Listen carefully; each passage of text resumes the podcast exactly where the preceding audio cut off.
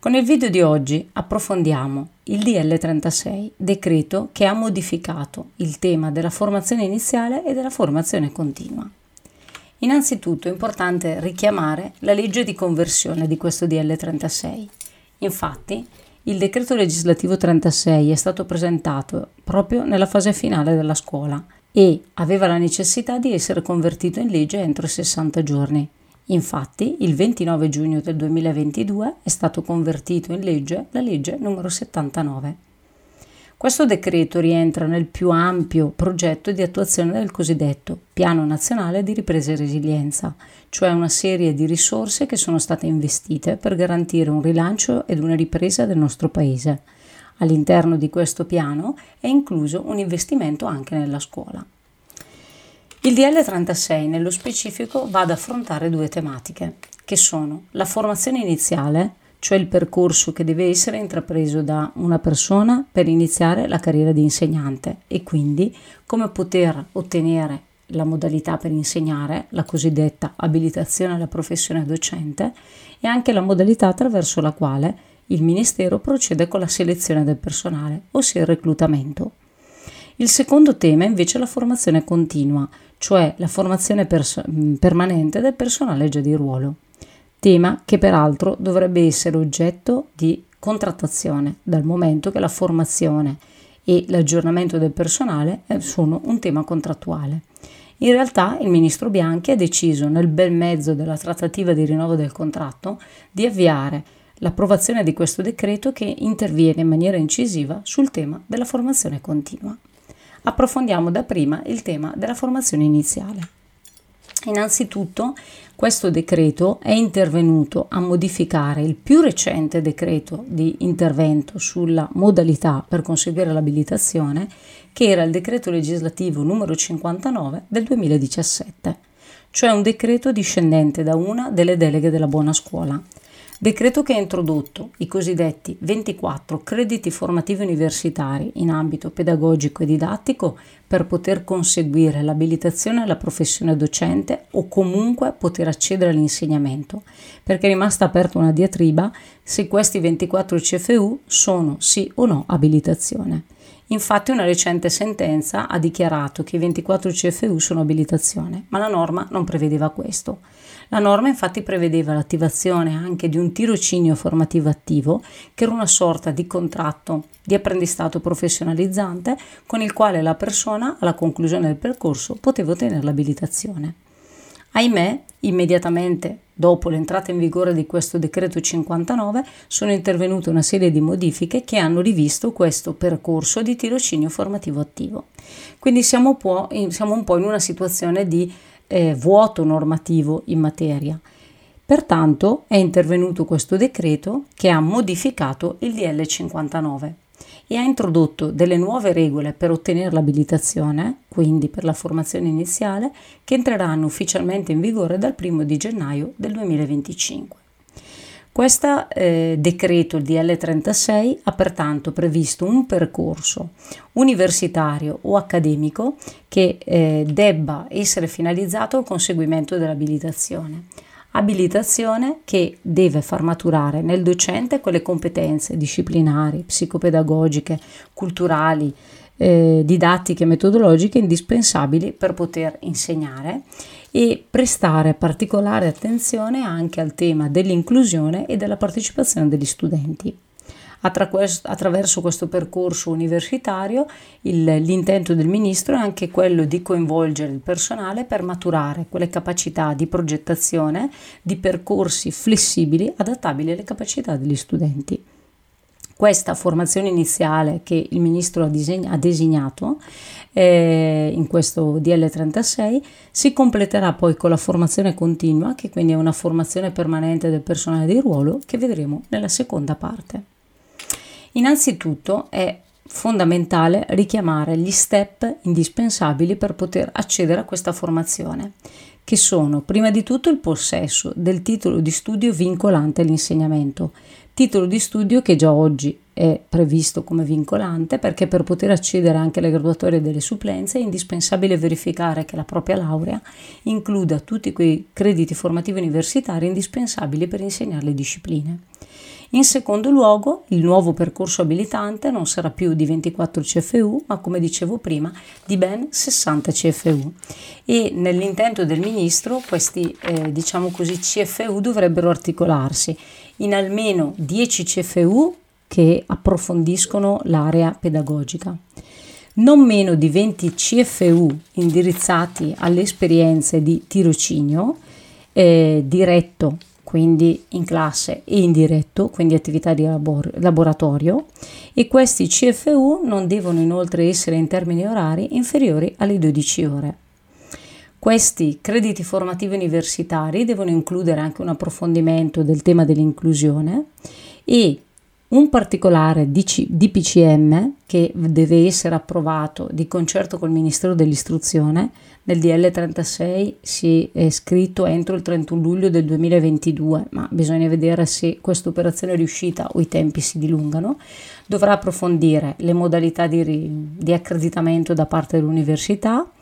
e una serie di altri aspetti che sono in particolare le linee guida per il riconoscimento di eventuali crediti formativi universitari che un candidato potrebbe avere già approfondito in altri percorsi.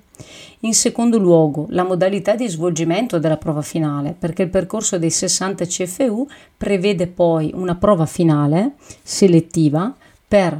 eh, stabilire se si è conseguito o meno l'abilitazione le commissioni giudicatrici, quindi la composizione per queste commissioni, il profilo conclusivo delle competenze professionali che un docente deve avere alla conclusione del percorso dei 60 CFU e i costi massimi di iscrizione, dal momento che effettivamente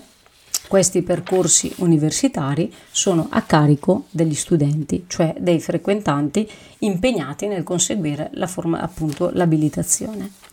Infine, il terzo step sarà quello di essere assunti a tempo determinato dopo il superamento di una prova concorsuale che approfondiremo dopo e quindi fare, come si è sempre svolto, il periodo di formazione di prova. Periodo di prova che però verrà modificato nelle modalità di realizzazione e questo lo vedremo nel dettaglio appunto adesso.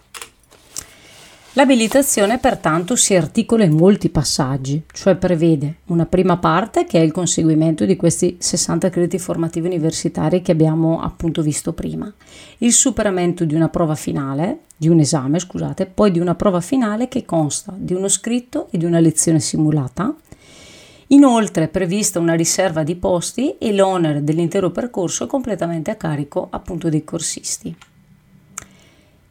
Il Ministero ha previsto poi, dal momento che la situazione di transizione da qui al 1 gennaio 2025 può prevedere alcune situazioni particolari, dei percorsi abilitanti speciali che riguardano in particolare le persone che sono già abilitate in un'altra classe di concorso o sono specializzate sul sostegno. Queste persone hanno la possibilità di ridurre i 60 CFU e poter conseguire solo 30 CFU. 30 CFU che devono essere articolati in almeno 20 eh, riguardanti l'area pedagogica e almeno 10 riguardanti l'esperienza di tirocinio diretto. In questa fase transitoria sono poi previste alcune deroghe. La prima di queste deroghe riguarda la realizzazione di un concorso riservato a coloro che hanno già almeno tre anni di servizio di insegnamento nella scuola statale, di cui almeno uno specifico sulla classe di concorso per la quale si intende concorrere. Questi requisiti devono essere logicamente posseduti allo scadere della domanda del concorso, il cui bando naturalmente non c'è ancora. Per queste persone è prevista una fase transitoria particolare che poi vedremo. Abbiamo poi il secondo caso di coloro che sono in possesso del titolo di accesso, quindi della laurea che come abbiamo visto prima deve avere degli specifici CFU per accedere alle classi di concorso che ci interessano e i 24 CFU. Questa deroga riguarda coloro che hanno conseguito i 24 CFU entro la data del 30 ottobre 2022.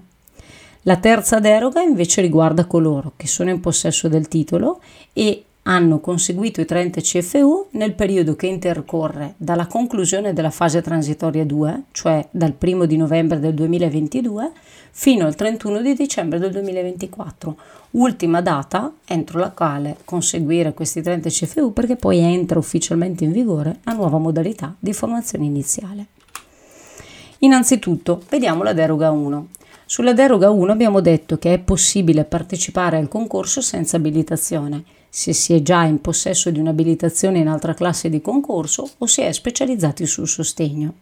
In questo caso, superata la prova concorsuale, viene attivato un contratto annuale, un contratto a tempo determinato di supplenza, che superati tutti gli step che adesso vediamo può diventare e trasformarsi in un contratto a tempo indeterminato. E accanto ad esso è indispensabile conseguire i 30 CFU indispensabili per poter avere l'abilitazione e il periodo di prova e di formazione che poi consente di poter trasformare il proprio contratto in un contratto a tempo indeterminato e quindi essere confermati in ruolo, eh, deve necessariamente consistere nella, come sempre, mh, prestazione di almeno 180 giorni di servizio, di cui almeno 120 di specifica attività didattica. Accanto ad esso il percorso dei 30 CFU e un percorso finale di formazione che determina il conseguimento dell'abilitazione. Con un apposito DPCM il Ministero definirà i contenuti di questa offerta formativa dei 30 CFU e questo percorso si concluderà con una prova scritta, una lezione simulata e infine una prova finale. L'altra deroga invece riguarda coloro che dal 1 di novembre del 2022 fino al 31 di dicembre del 2024 possono accedere al percorso con il conseguimento dei soli 30 CFU. In questo caso, superato il concorso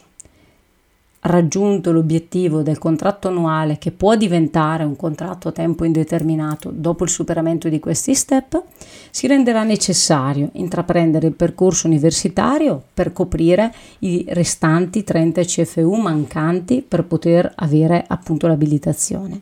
e anche qui un apposito DPCM deve definire gli ulteriori 30 CFU indispensabili per completare la formazione iniziale ed accademica e quindi poter accedere di diritto al percorso del periodo di prova. Come per gli altri casi, il periodo di prova, come dicevo prima, è analogo a quanto accade oggi, cioè sono previsti 180 giorni di servizio, di cui 120 di attività didattica. La discussione davanti al comitato di valutazione della relazione dell'anno di prova, ma anche della relazione accompagnatoria del eh, tirocinio. Infatti, la nuova abilitazione, definiamola così, si completa anche con un test conclusivo dove si verifica se sono tradotte in competenze didattiche pratiche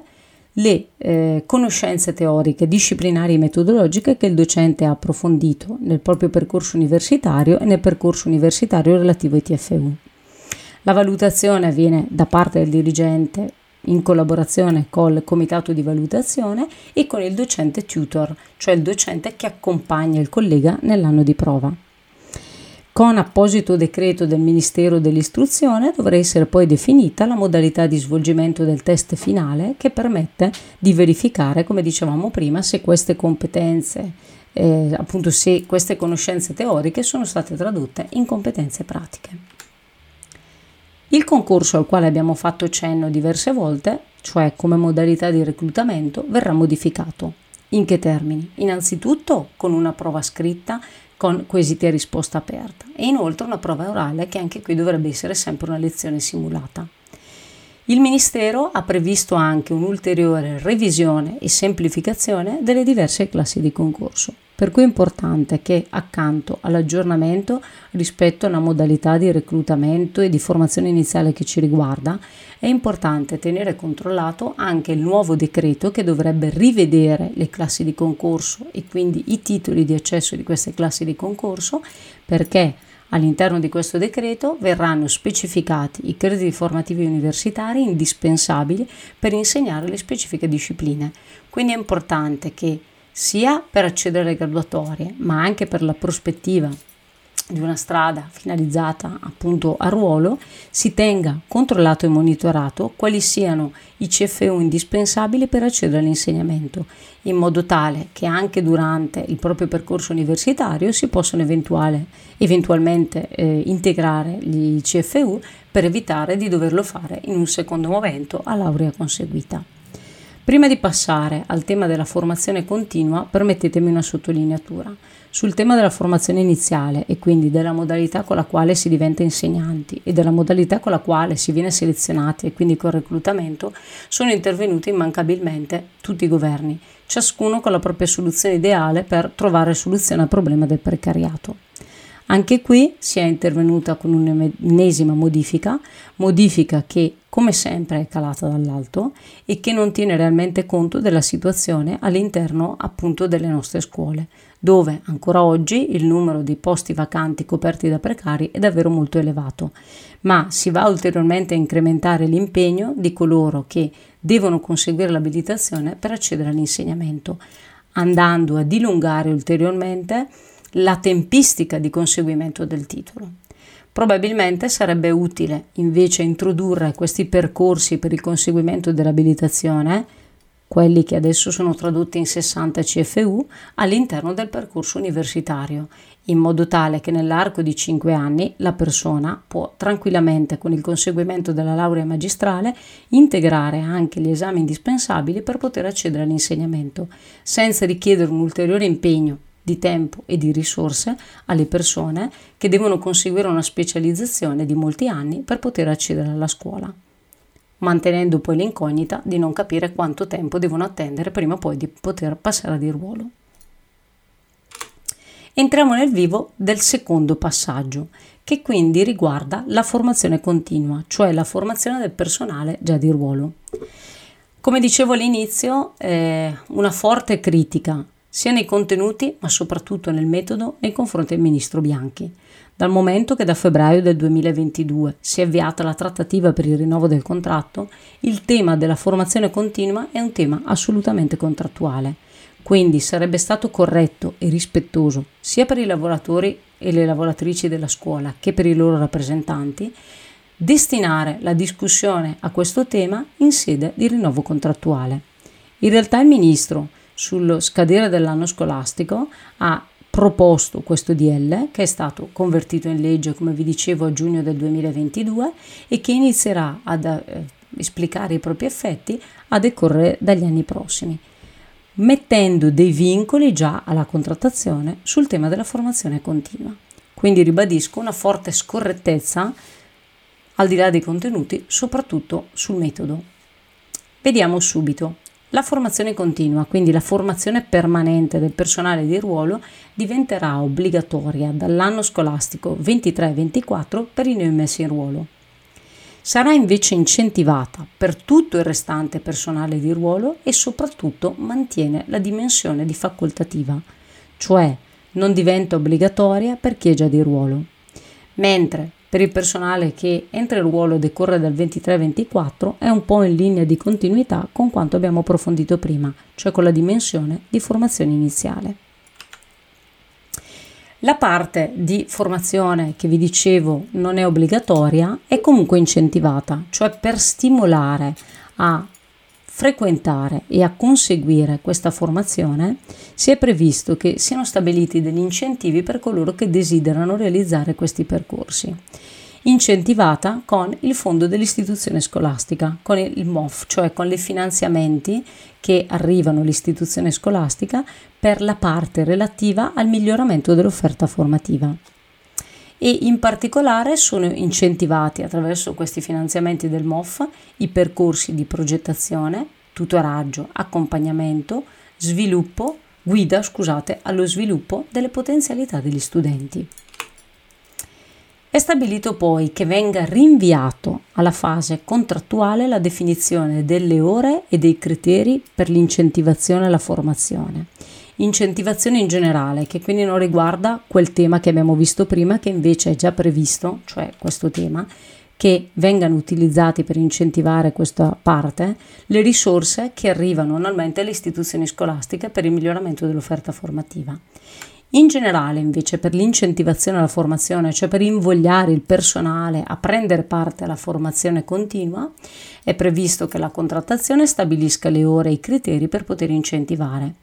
E già qui vengono posti alcuni paletti, cioè questa incentivazione non deve essere inferiore al 10% e non superiore al 20% dello stipendio in godimento del personale. Quindi, come dicevo prima, una scorrettezza dal punto di vista del metodo, perché oltre a non proporre questo tema in sede di rinnovo contrattuale, si pongono già dei paletti per la realizzazione di questa tematica.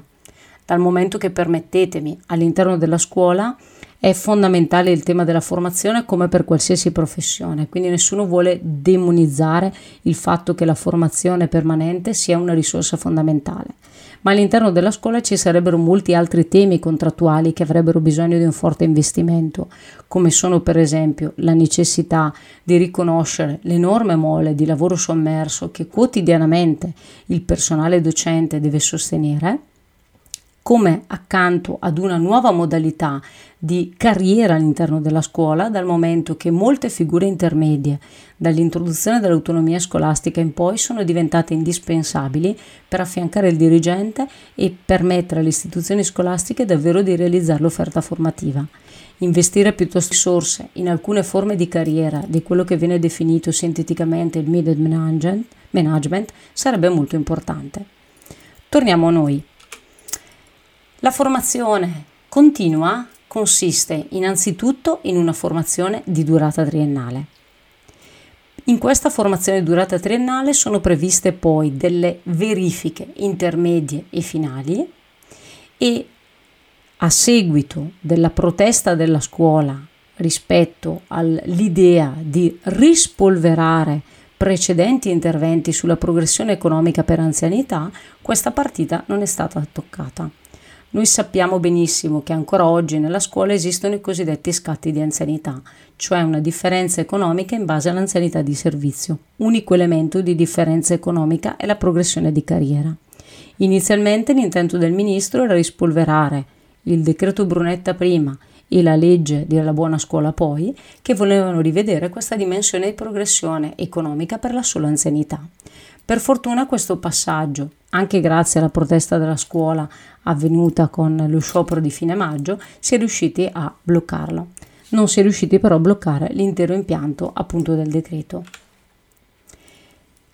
Impegnata nel organizzare, promuovere, coordinare la formazione e definire anche i contenuti e la progettazione della formazione permanente triennale nella scuola è la cosiddetta scuola di alta formazione dell'istruzione che viene istituita e ha sede a Roma, che collabora in stretto contatto con eh, Indire, l'Indire e l'Invalsi e che ha proprio compiti specifici legati alla promozione appunto della formazione, al coordinamento delle attività di formazione del personale, al monitoraggio di queste attività. Con specifico decreto del Ministero dell'Istruzione, di concerto con il Ministero dell'Economia e della Finanza, dovranno essere definiti i contenuti della formazione, e i contenuti della formazione e dei percorsi formativi incentivati. Naturalmente, per garantire questo percorso è indispensabile avere determinate risorse e nello specifico le risorse per l'attuazione di questo impianto di formazione continua vengono recuperate attraverso una riduzione dell'organico di diritto, quindi di quei posti vacanti al 31 di agosto, alla conclusione dell'anno scolastico, che eh, non verranno coperti con nuove assunzioni e il taglio di riduzione, diciamo così, il taglio, la riduzione degli organici avrà una copertura che va dall'anno scolastico 26-27 all'anno scolastico 31-32. Naturalmente eh, questa partita della riduzione appunto degli organici mm, chiaramente terrà conto anche dell'andamento demografico perché sappiamo benissimo che sulla scuola influisce in maniera non indifferente l'andamento in calo, l'andamento demografico in calo, che può determinare giustamente una riduzione del numero degli studenti e degli alunni.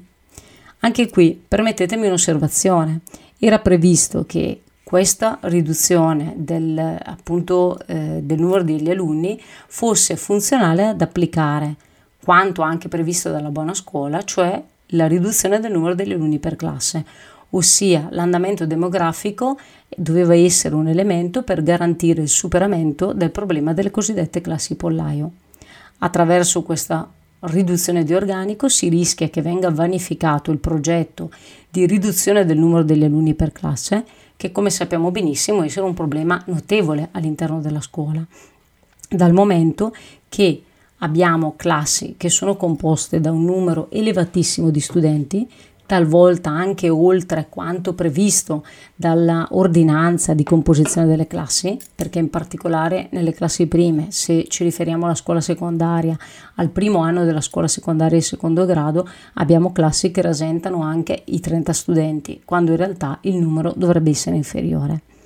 Inoltre, in tutti gli ordini di scuola abbiamo anche il problema di un numero elevato di alunni in classi, con presenza di alunni diversamente abili. Anche qui non rispettando completamente quanto prevede la norma che dovrebbe prevedere un numero di alunni di 20-22 massimo.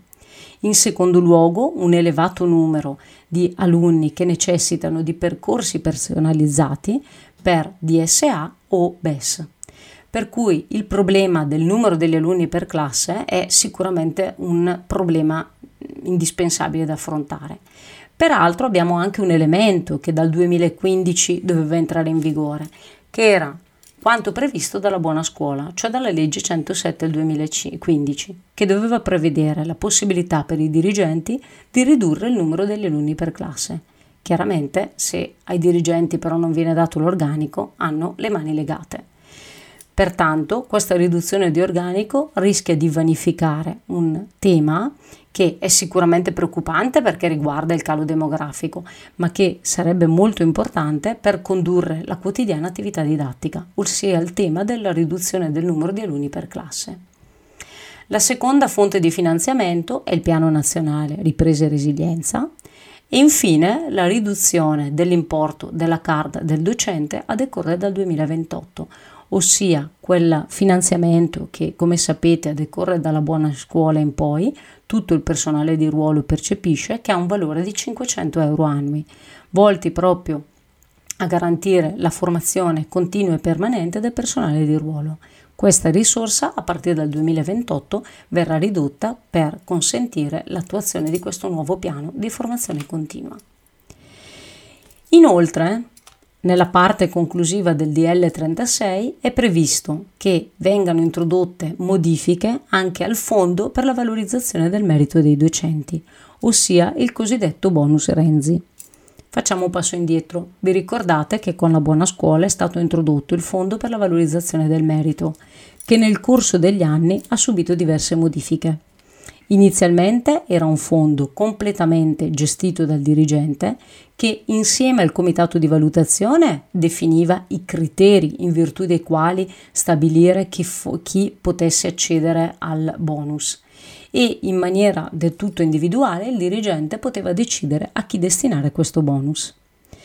grazie al rinnovo contrattuale del 2018 scusate, e eh, 16-18 e alla finanziaria del 2019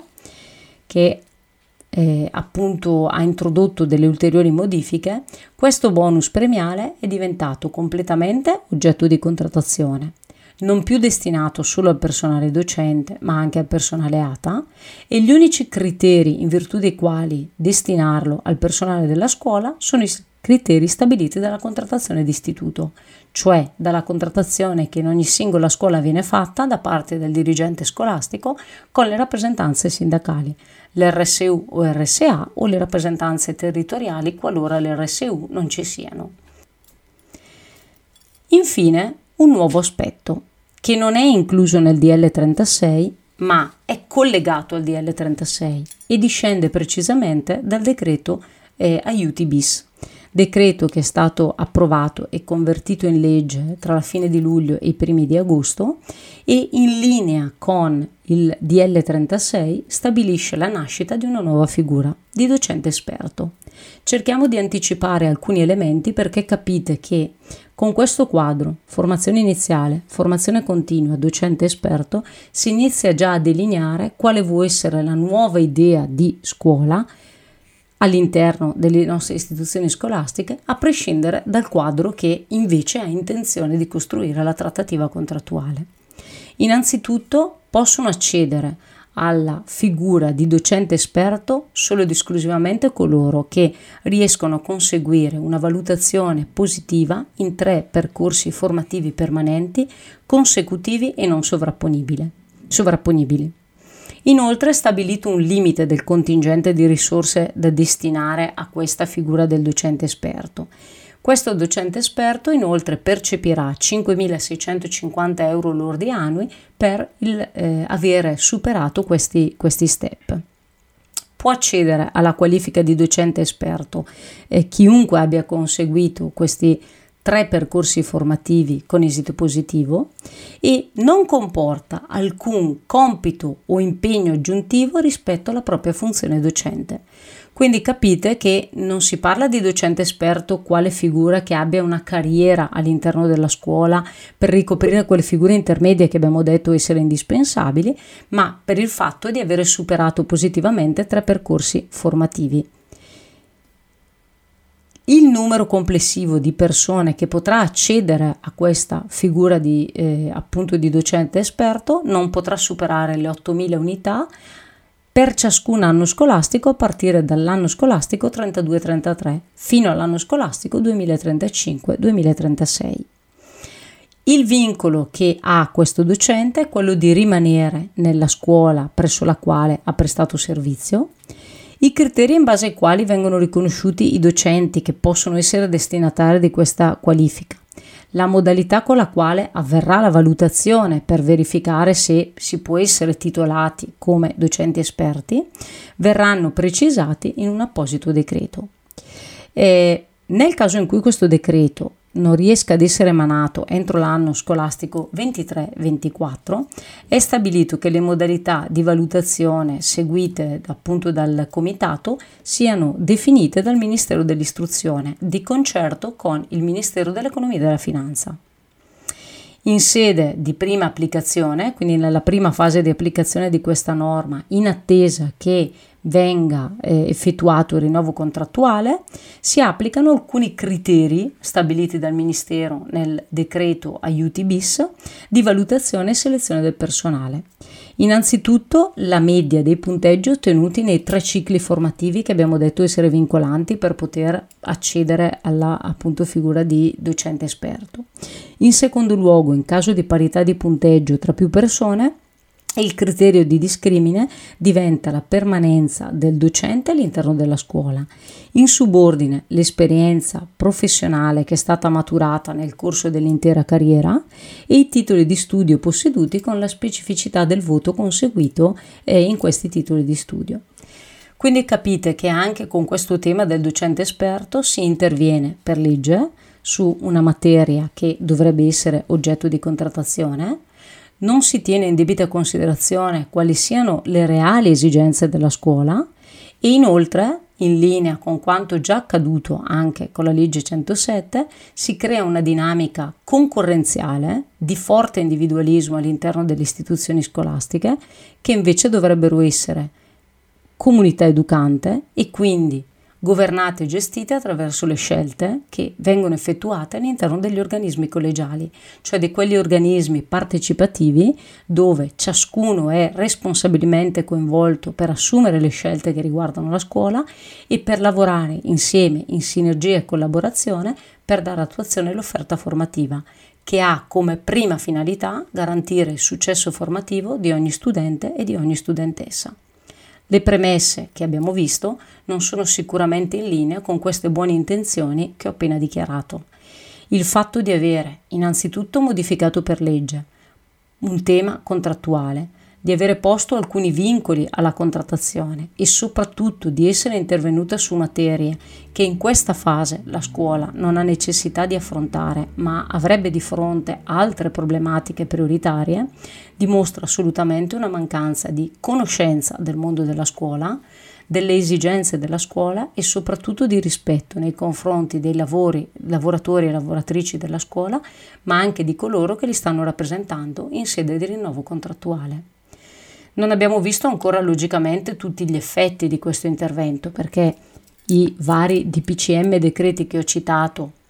devono dettagliare l'attuazione di questa formazione iniziale, di questa formazione continua e conseguentemente anche la nascita di questa figura di docente esperto devono ancora essere approvati. Tuttavia abbiamo già un quadro abbastanza chiaro di quello che ci aspetterà nei prossimi anni. Vi ringrazio, buona giornata.